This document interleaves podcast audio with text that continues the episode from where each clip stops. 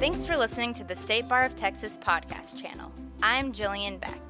In this episode, we'll hear Texas lawyers and legal professionals talk about networking, local bars, and important topics and trends in the law.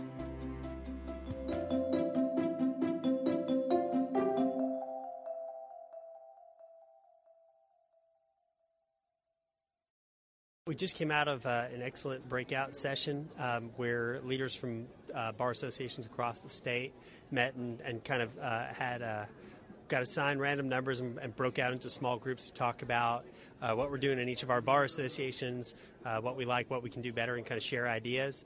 And that was outstanding. got some great ideas for programming. One great idea that, that we were really excited about was a successful bowling tournament done by a neighboring bar association that we didn't know about before. Um, and you know, in addition to other really interesting ideas that bar associations are doing, so it's a great way to share information across associations and do a better job of, uh, of serving our attorneys.